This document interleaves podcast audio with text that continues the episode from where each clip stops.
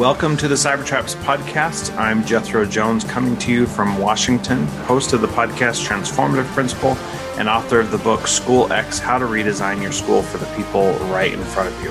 I am a former principal at all levels of K 12 education. Greetings, everyone. I'm Frederick Lane, an author, attorney, and educational consultant based in New York. I'm the author of 10 books, including most recently Cybertraps for Educators 2.0, Raising Cyber Ethical Kids, and Cybertraps for Expecting Moms and Dads. Jethro and I have teamed up to bring timely, entertaining, and useful information to teachers, parents, and others about the risks arising from the use and misuse of digital devices. Over the coming weeks and months, we'll be talking to some of the world's leading experts from the fields of education, parenting, sociology, and cyber safety. Join us as we look at what it takes to better navigate our increasingly high tech world. Buoyancy Digital is proud to be the inaugural mission partner for the Cybertraps podcast series, a digital advertising consultancy within ethos. Buoyancy was founded by Scott Rabinowitz, who has been in digital media since 1997 and has overseen $300 million in youth safety compliant ad buys across all digital platforms. For IAB, Google, and Bing accredited brand and audience safe advertising sales solutions, media buying, and organizational training for media publishers, please reach out to Scott at Buoyancy Digital at buoyancydigital.com or at Scott R Media on LinkedIn. Greetings there, Jethro. Hello, Fred. Good to see you.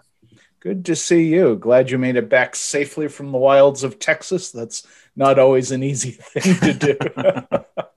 I am very pleased to have the opportunity to introduce our next guest, a friend of mine that I've met through NASDTEC. We've talked a fair amount about the National Association of State Directors of Teacher Education and Certification.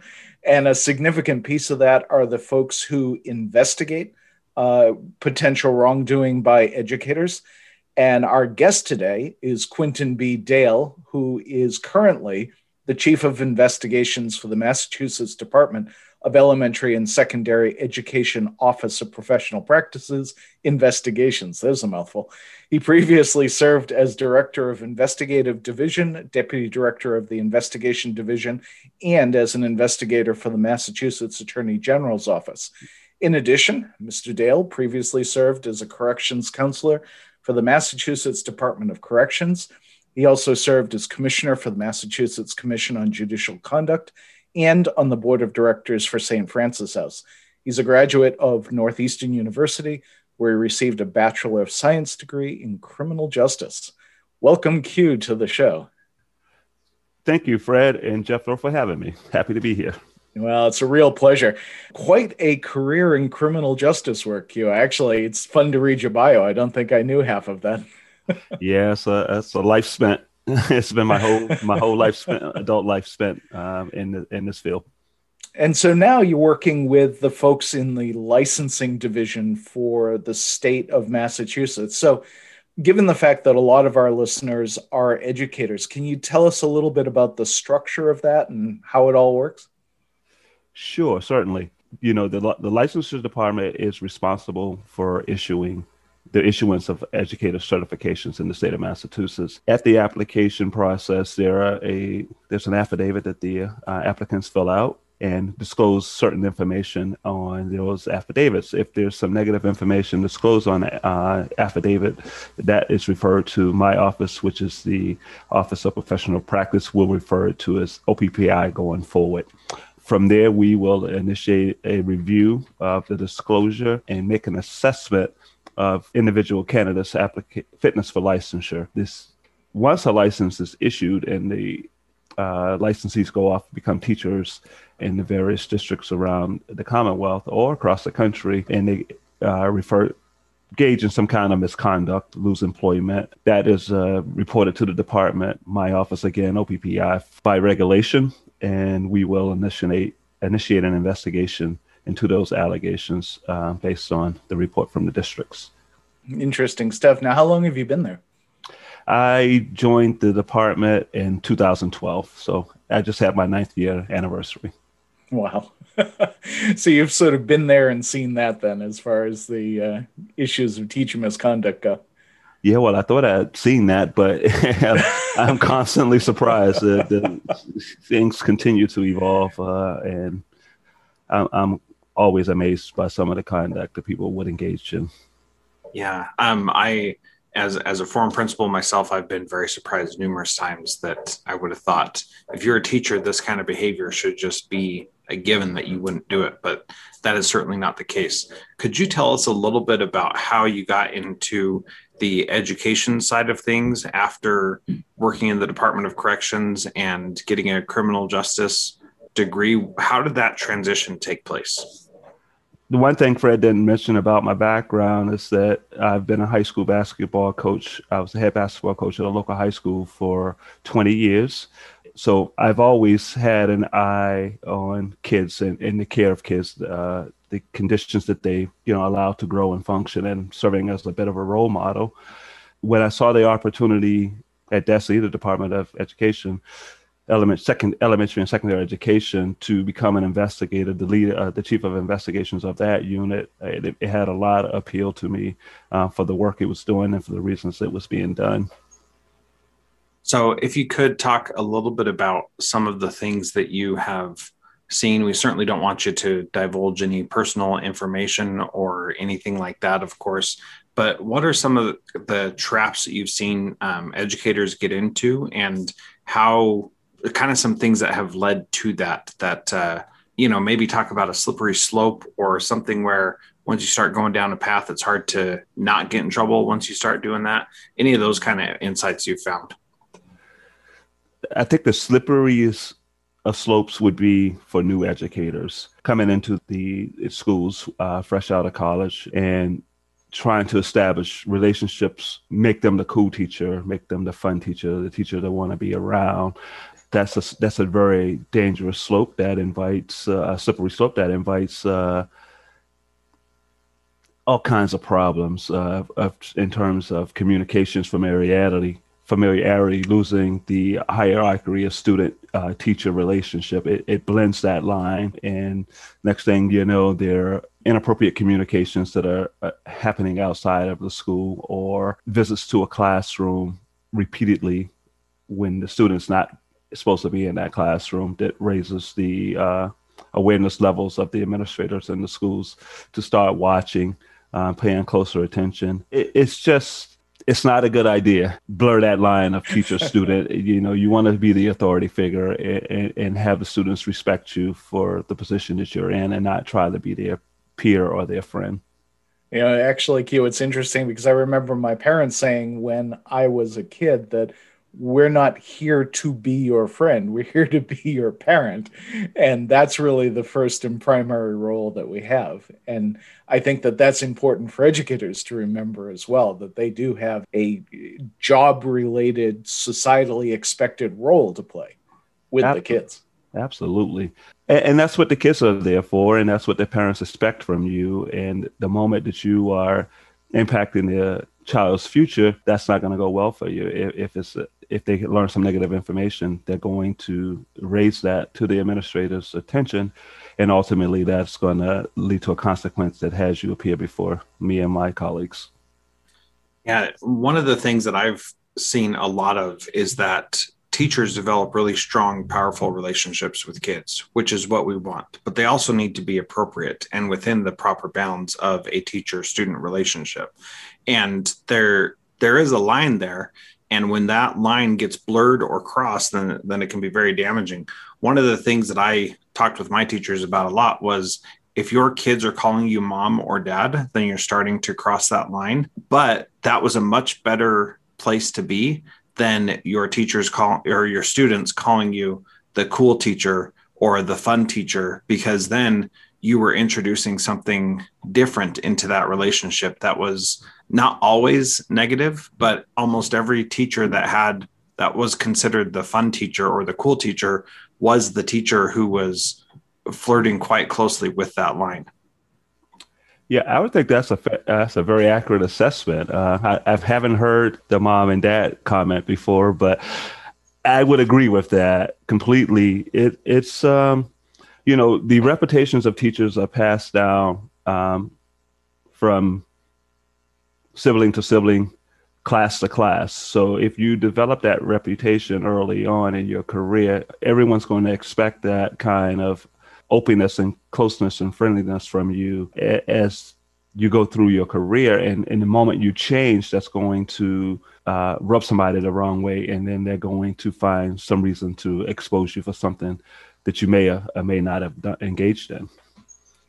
Let me ask you this: um, You've been now with OPPI now for what about nine years? You said right? So yes. that that takes you back to roughly 2012, and social media had been around for a little bit, but then you know when you started your investigative work with the attorney general presumably things were just getting up to speed this is a great opportunity to kind of reflect on the changes that you've seen in terms of technology cool. and i think specifically with educators what are the things that have caused the most problems in your experience? It's twofold. I mean, you know, with the explosion of uh, social media, certainly has made more opportunities available for uh, students and educators to engage in uh, inappropriate behavior, conduct. Um, but you know, the, the explosion uh, of the social media, what I'm seeing is what we see is more brazen conduct, more brazen activities, boldness of what you ask for, how you approach it, how you, how, you there's no finesse to it. it. It's just like right there in your face now. Send me uh, some some nudes. I'll share. I'll send you some nudes of myself. Uh, you know, sharing of that type of information, arranging for meetings outside of the school uh, you know, in these off-peak hours, after hours. Uh, we're seeing a lot more of these inappropriate communications during this pandemic because what used to be taboo is having open communications with a, uh, school teacher or administrator in your bedroom at night was completely uh, automatically a red flag, right? Or text messages or Snapchatting, TikTok, all of those things that used to be automatic red flags are no longer automatic red flags because the lines of communication have moved to the digital platforms, right? So these conversations are happening in the bedrooms, they're happening in the cars, they're happening wherever. And it's allowed more opportunity for uh, misconduct. So we're seeing what starts starts out as normal relationships about homework, about school assignments, and things like that quickly get switched over into a private server uh, and go in a different direction. Someone's consuming a substance, whether it be alcohol or some controlled substance that gives them the more courage to come forward and be aggressive in their uh, desires for the the relationship that they're, they're cultivating. There's a lot of we're seeing a lot more grooming behavior, even though that's difficult to define. We're seeing a lot more grooming behavior that lead, if you follow the thread, it leads up to the actual uh, act, the misconduct mm-hmm. that, that occurs. So this is an area where I feel the pandemic has really put us in a difficult spot that like you mentioned having these meetings with teachers and students happening in the student's bedroom virtually has made it easier for that kind of that kind of thing to continue someplace else. Getting everybody used to uh, meeting online and doing video calls has made it more comfortable for people to com- continue communicating in that way. You know having a a one-to-one video call with your teacher was completely unheard of. If you need to talk to your teacher you'd go into their classroom and talk with them. And now you're logging on to their office hours uh, where it could be just you and them, but you're in your bedroom as a student, and they could be in their bedroom too. And so there's there's all kinds of opportunities for things to go awry in that situation. Before we move on to how social media has helped us uh, find that people have done these things, what are some suggestions that you have for keeping those newer ways of communicating safe and maintaining those boundaries when it seems harder than ever to do that? I would think that and recommend that, you know, I, I know it's challenging because of the volume of students to put it within the say conduct your business in the same hours that you would if you were doing it in school um, because there's there's more you have to meet with each individual student, but to try to limit and set some boundaries on, you know, when you're available for communication. Uh, stay away from roles that you're not licensed to to be in. Uh, offering advice, guidance. Uh, if you're a classroom teacher, offering uh, advice on colleges and, and, social stuff. You know, uh, that's the role of the guidance counselor. Using your school server to conduct your business is really important. Stay away from, you know, your private platforms that you that you feel more comfortable on. If it's transparent, if it's done on the school network, that is there to protect you, not just to catch you. You know, so if if you're doing it and it's open and it's transparent, then you know you find yourself walking a bit of a straighter line. So I would I would say try to operate in the virtual world as you would in the physical world.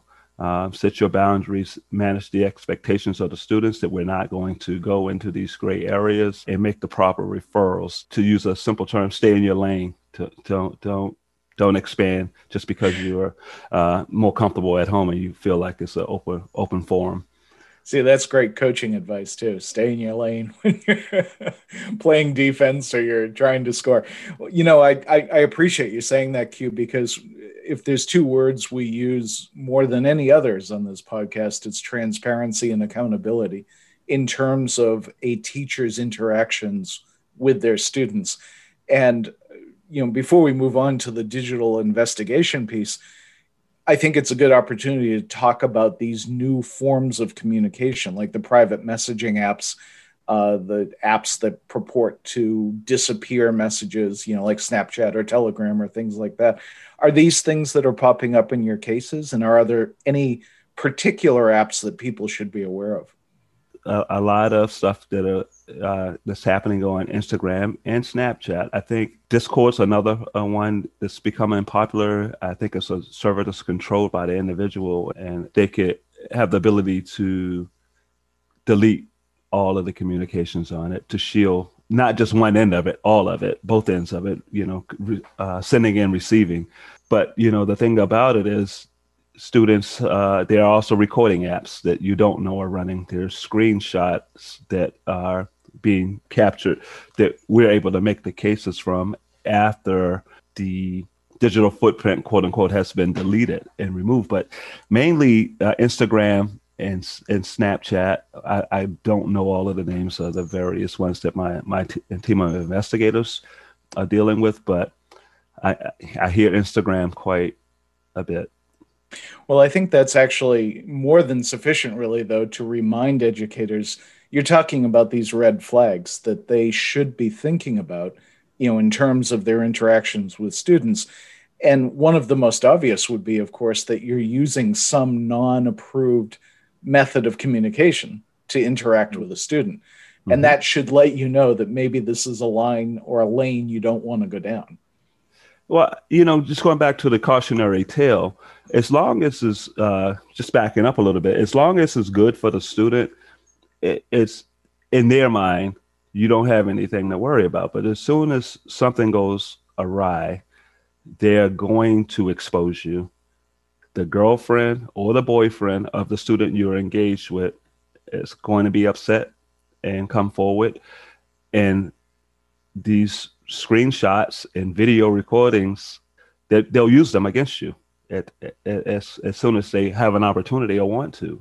It's along the lines of uh, revenge, like when they don't get what they want from you, or when you have to come down hard on them, they turn. And that's something encourage educators to be aware of that at some point that person even if they if later years later when they mature and become of a of mind uh, in decision making will look back at what happened to them, pull up those communications, and see that there was some manipulation or exploitation that was occurring to them that they didn't quite understand at the time, and will bring that up. And we will still uh, go back and investigate that. So it still exists. It doesn't go away, and it can come back to haunt you uh, at any time. I appreciate you saying that, Q, because it it seems like in the moment everything is fine and there's nothing wrong with what you're doing because you're just building a relationship with the student. And then things happen and it goes too far. And then you as a teacher may not know how to get back out like out of that situation. And you may hope that it just quietly goes away. But i mentioned the cool teacher being an issue before. And that's an area where i've definitely seen that time and again where a a quote unquote cool teacher everything's fine. And then they aren't even doing anything wrong to be honest. And then the students the teacher needs to like hold students accountable in a way that they haven't before. And the students i don't think that they are bad but they feel hurt and they feel offended and they feel um, taken advantage of or something like that because that relationship was not appropriate in the first place. And so then they feel the need to lash out after that and to make sure that the other person feels as hurt as they do. And this is a very complex and challenging topic to be sure, but it, it's definitely something where if you're not paying attention and making the right choices in the moment, then those things are going to come back and get you later. And I, I hate that we have to say it, but really you have to be on your guard all the time as a teacher to to be thinking about your behavior all the time and as a principal too. So it's not just teachers, educators in general, you've got to be there. Educators in general, coaches as well. I, I would just use myself as an example. You know, uh, as a coach, you know, you have 15 kids on the team. You got 32 minute game. you're trying to win. You can't play all of the kids, uh, but you're pushing them daily in practice to get better. You're coming out on them. You're yelling at them. You're motivating them in different ways. So we would come back from games and there'll be no ride to offer the kid. No one there to pick the kid up. But me recognizing, hey, if I get put this kid in my car, that could be a problem for me because it's gonna they could say that I did something that didn't happen. So I refuse to be alone with a kid. I would never give a kid a ride in my car. If the kid didn't have a ride and we couldn't reach the family member, I would call the police station and say, "Now's the time. I need some help. Can you take this kid home because I can't?" And that's to protect myself, to protect the kid. So I would ask encourage people to apply that same kind of strategy to their interactions with students. Keep it strictly professional. Don't put yourself in a vulnerable position because those things, kids are unpredictable.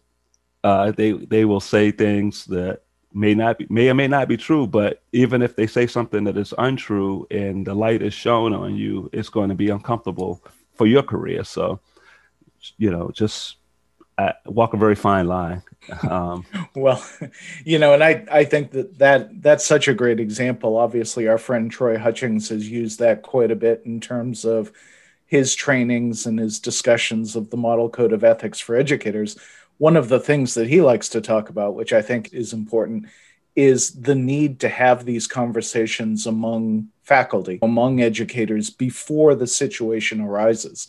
So, for you as a coach, you know it's good to have a sense of how your administrators expect you to handle that situation and what you will do if it arises you know in terms of not being able to reach the family. Do you call a friend? Do you call the police? Do you call whomever but knowing ahead of time makes a big difference. It sure does. And, and that was stressed upon me. Don't when i took the job they would say be careful as a coach as a teacher because I, I started out as a substitute teacher and they're like these kids are going to gravitate to you. They're going to like you but be careful.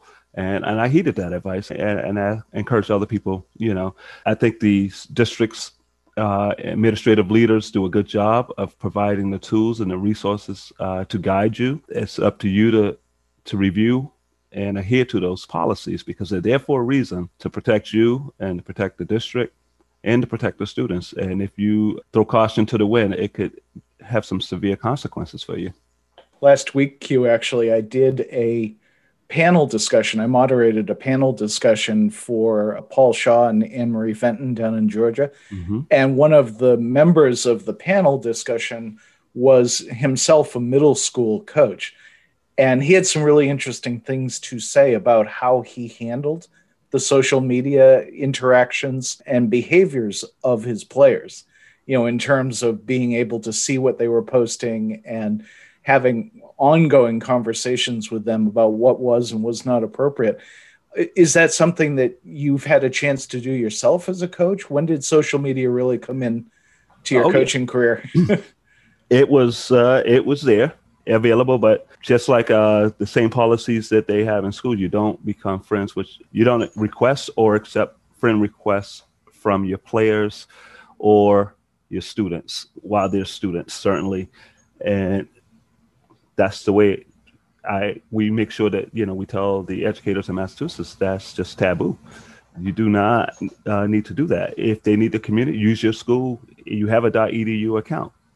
You know, you, have office hours at the school that you can uh, arrange, or you can arrange a video chat over the school network. Getting down into the weeds of monitoring their uh, social media comments and, and posts it's a slippery slope as well because that will cause you to feel a certain way about a kid uh, and project itself from you in your relationship with how you relate to that student. So I kind of stay away from that, stay completely away from it. I know they're going to be reactions to the way the contest went, plan times, and things like that. And you see the same things for when a teacher gives a test and the, the grades come out and the fairness of it and not happy. So there's some, you know, we've seen that as well. It started out and with a teacher not liking what someone wrote about them in a social media post and responding to it, which got the ball rolling. Next thing you know, well, their teacher was exposed for something they had done previously that was unknown mm. because yeah. somebody uh, came to the defense of the student. Well, you know, it's interesting that we're covering this because one of the things we'll be talking about later in the spring is a case that's before the United States Supreme Court involving a cheerleader who was upset with her cheering time or her place in the cheerleading squad.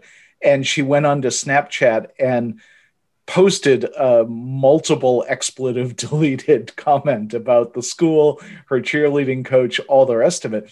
And she was disciplined by the school for her post. And the question before the Supreme Court is whether that was a violation of her First Amendment rights. And so that may change the playing field, if you will, for how educators and administrators respond to social media comments by kids. Yes, it will. And we're actually tr- monitoring some cases like that now where teachers have been terminated uh, lost their positions as, as educators due to their profiles and comments on social media. And is that an infringement on their right to free speech? It hasn't been decided yet. Uh, we're holding those cases on the back burner for a while till we get a, some kind of a ruling from the court system. So to, to help us inform our position, we see it as, uh, you know, we have this standard is decide on is a moral character, sound moral character, which is a very vague term and loosely defined and gives us an opportunity to take a good hard look because of these type of uh, social media posts. We haven't ruled on any of the cases yet but we're certainly seeing a rise we're seeing a rise a couple of our teachers uh, went down to the uh, insurrection on january mm-hmm. 6th and we're trying to decide on how to pursue those cases uh, from a licensure standpoint, it was standpoint it was easy for the districts because they use a sick day to be down in, in DC. So that was an easy employment uh, situation. But just backing up, I like to back up a little bit. You asked me what would I um, encourage, uh, say, to young and newer uh, educators to be careful of. One of the things that we've learned and have received back from several educators who were young that were very early in their careers and uh, just straddling the line, just hadn't gotten into real trouble, uh, where we could offer some remediation to for them to be able to continue their careers, was sending them out to uh, boundaries course, and they come. We've heard repeatedly after the course that it was the best course they've ever taken. They wish they had had it before as a part of uh, their introduction into the teaching profession when they first started because they would have been able to recognize the lines a lot clearer. They wouldn't have been so blurry. And they've encouraged the uh, districts to offer or reimburse for the course because uh, they felt it was so beneficial. We've gone around the state to meet with the different associations, principals, and superintendents and teachers associations to encourage them to try to adopt uh, something in their employee handbook that requires the completion of a boundaries course that highlights for educators where the problem areas are, things they should really watch out for, and, and how to, like you said earlier, Jethro, back out of a situation before it becomes too much to handle.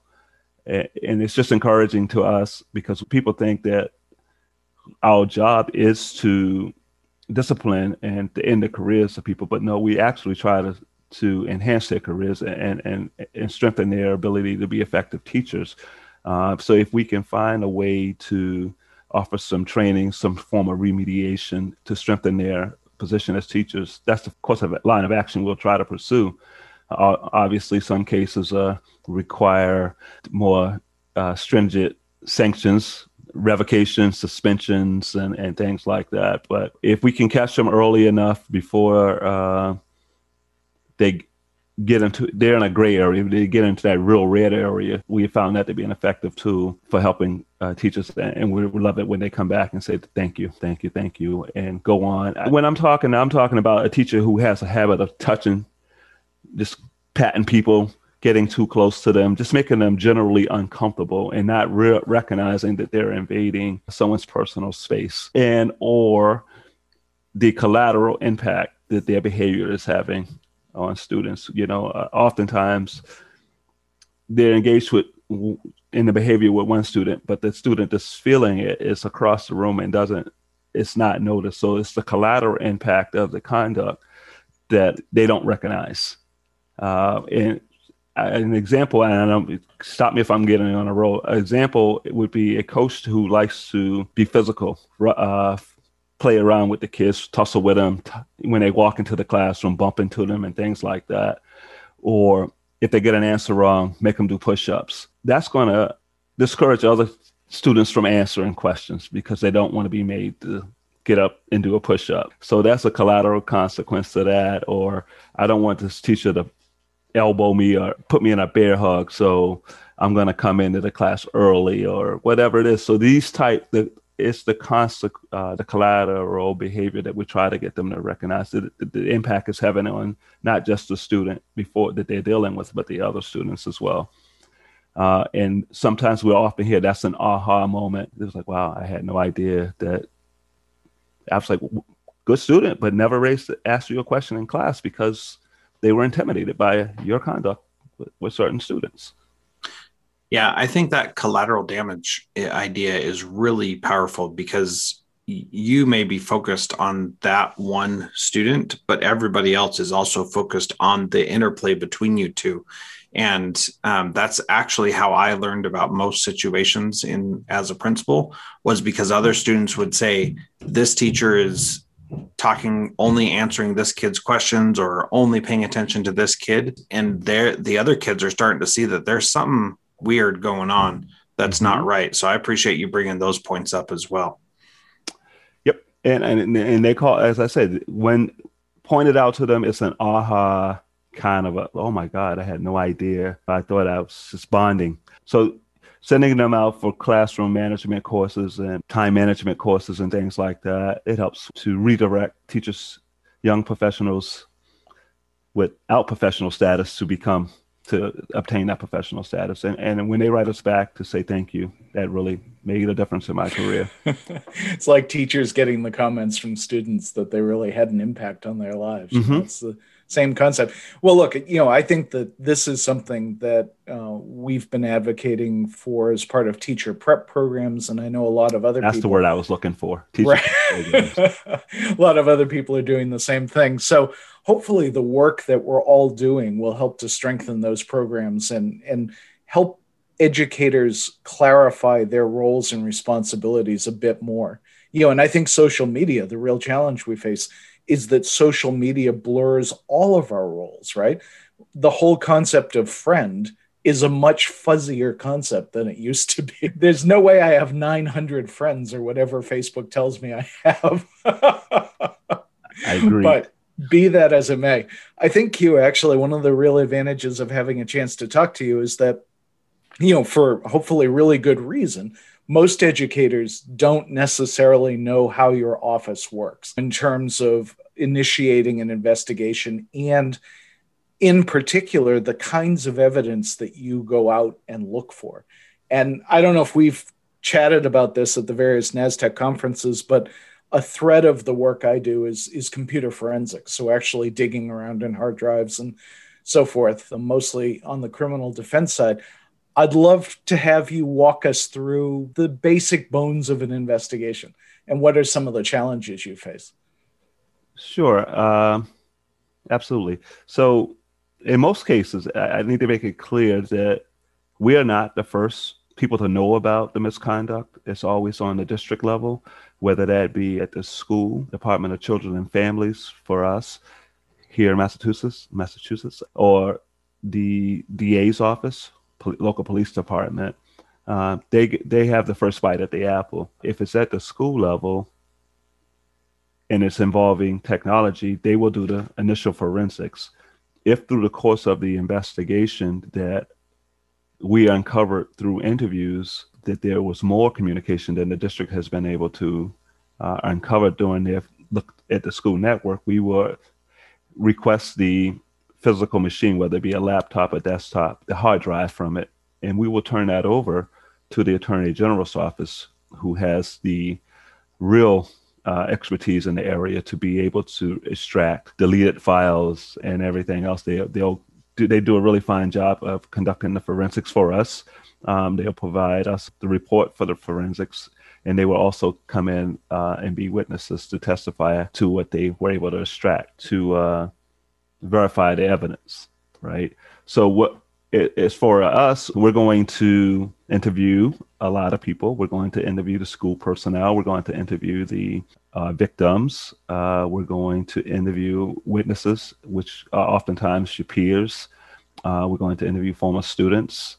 Uh, we're, we're going to dig and and ask a lot of questions, request a lot of documentation, and uh, give you an opportunity to be heard. And that's the bare bones. If you want to go to a hearing, then we'll prepare for a hearing, which is sort of like you know preparing for a trial. We will get all of our exhibits together, uh, witnesses prepped, and and we'll go to that hearing. So you mentioned a similarity to a to a legal trial, is your authority on par with a law enforcement agency, or is it strictly related to endorsing or not endorsing a, a, a, person to be an educator? And how compelled are people to cooperate in the investigation? Well, okay, so it's on par. Uh, we are the lic- licensing authority. The commissioner is the licensing uh, licensing authority. The commission only the commissioner can uh, make the decision. Uh, we make recommendations to the commissioner how he should proceed with that uh, license. Uh, it's different as an applicant for licensure. You do not have any rights. The commissioner's decision is final. He does not have to issue you a license or grant you a license. Uh, we can deny that, and he can adopt that recommendation. As a licensed educator, you have a right to a hearing, so you you can request that you can exercise that right, and we will have that hearing. But prior to that hearing, uh, the we will issue notice of probable cause with the commissioner supporting the recommendation for revocation or whatever the sanction level is that we're you're taking us to hearing for. You've requested a hearing, so w- if the commissioner is recommending revocation, that's what we're going for the hearing for. The hearing officer cannot reverse changes the commissioner's decision. He can only recommend that the com- he or she can only recommend that the commissioner take a look at and consider other factors um, if necessary, uh, based on uh, the evidence that was presented during the hearing. Sorry. The decision is final. If you want to be reinstated, you would have to appear before the Board of Education, and it takes two thirds the board voting in your favor. And you know the standards for the board of education are pretty high. to get back in, right? To get back in, yes, sir. the um, the the chief distinction, maybe picking up a little bit on what Jethro was was asking about, is that the process that you're talking about and the hearing that is conducted is limited solely to the educator's license. So Correct. there's no criminal implication. That's all handled uh, by the criminal courts and of course, a, an educator could also wind up in civil court if there's a lawsuit by a victim or something like that. Yes. And, and I guess the only uh, thing I'd add is during the course of our investigation, we discovered some elements of a crime. We are going to make that referral to the DA's office and work well, in partnership with them. Right. And in terms of discovering potential aspects of a crime, the one thing I wanted to really pick back up on that you had mentioned was the digital footprint that educators are leaving out in the world. And in particular, I guess you'd, you'd concentrate on like text messaging and social media posts and, and so forth. What has been your experience in terms of the cooperation of digital media companies or app companies to provide you information? I assume, given the fact that you're the state, you have subpoena power that is observed. Yes. When we go, we have subpoena power only when we are at hearing. We don't have it in the day to day operation of uh, our job functions. We so, just a routine investigation, you're not getting that information? No. Nope. We are not receiving that uh, from the from the the host companies. We will try. We will send out and requests, but they're often rejected. uh, that you know, a quote unquote a fishing expedition. Um, once we uh, have a hearing date, then we have subpoena power, and and then they comply. But again, the Attorney General's office aids us in that way. If they're suspecting that there was uh, a crime committed, if this goes back, so say let's just say we we're talking about an inappropriate sexual relationship, and the person is 16, 16, 17. Well, they want to look back to see if there was something going on when the person was 15, be below the age of consent. Uh, so the subpoena will issue for that reason to be able to find out what, what kind of communications they were engaged in. If the Attorney General office doesn't find anything that leads to a crime, they won't share that information with us. So in because in it was gained, it was gained under the subpoena for that purpose. Yeah, that makes sense. So so in the situation where somebody has done something and it's not illegal, you do the best investigation you can with the information that you have. And you mentioned before that you can find some evidence on social media, so then that makes your job a bit easier. But um, but really, when it when it comes down to it, if it's a criminal matter, then you're going to refer it to the DA so that they can handle it in a criminal setting rather than you handle it in a licensure setting. Did I understand that process correctly? You did, sir. Absolutely. So so if that's the case then there are many things that somebody could lose their license for that aren't necessarily worthy of a uh, that aren't breaking the law for example but are breaking the code of conduct for their profession. And so in those situations a a hearing determines that. How often do people say i'm not interested and they like give up their licensure? Does that kind of stuff ever happen where somebody says i don't want to go through the through the process of an investigation and hearing or would you conduct it anyway? No, absolutely. I don't mean to chuckle, but yeah, uh, yeah, absolutely. Um, that, that is our best tool available uh, for ending the careers. Those engaging in misconduct, they're afforded an opportunity to surrender to it three different times throughout the process. And oftentimes, the case against them is so overwhelming, that's the option they choose. They know that they're not going to prevail at a hearing. But I think the biggest thing that determining factor there is public records right? So, in our initial phase of the investigation, there's very limited information that's available. We haven't created generated a lot of public documents, and if they elect to surrender at that time, those documents are never created. But if we move, say, we move from show cause to probable cause, that is outlaying the facts of the case. That is blow by blow what has happened, and why we're bringing these charges against you. People fear that being exposed to the media through a public records request. So they know that they've been exposed and uh, terminated from their jobs because of the misconduct or resigned from their jobs because of the, the misconduct. And they want to just keep it limited to that because the district cannot talk about the reason for separation of employment in specific detail. And if our records don't reference the specific conduct, then it's very limited what people can know about what actually happened. That you engaged in some inappropriate behavior. It's something, some language like that. So a lot of educators elect to surrender at that stage before we get to the probable cause stage, which which the media is daily. We're getting uh, requests for public records in that area, so they will give it up then.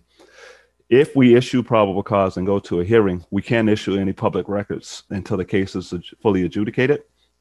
Uh, but then once it's done, that story follows after the case is over. So people try to avoid a high, uh, a decent percentage surrender, and that comes about from the course of the investigation.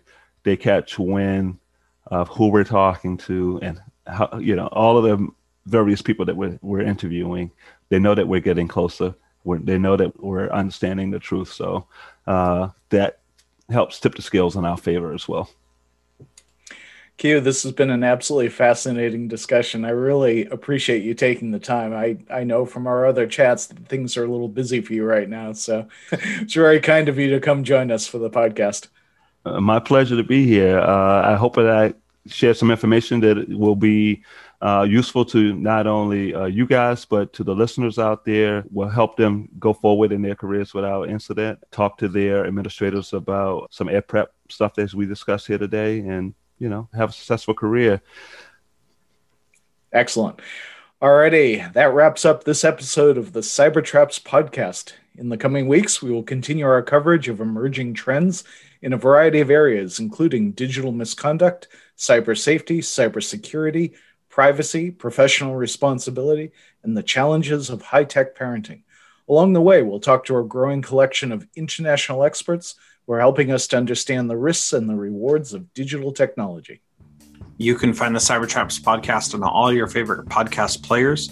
Please reach out to us if you have questions or suggestions for show topics. We'd love to hear from you. And we, want, if you'd like to follow us on Twitter, please follow me at Jethro Jones and Fred is at Cybertraps. And if you're still listening, you must have enjoyed this interview. If so, please leave us a five star rating interview in your podcast service. Thank you so much for listening to Cybertraps, and we look forward to seeing you in our live episode on Monday.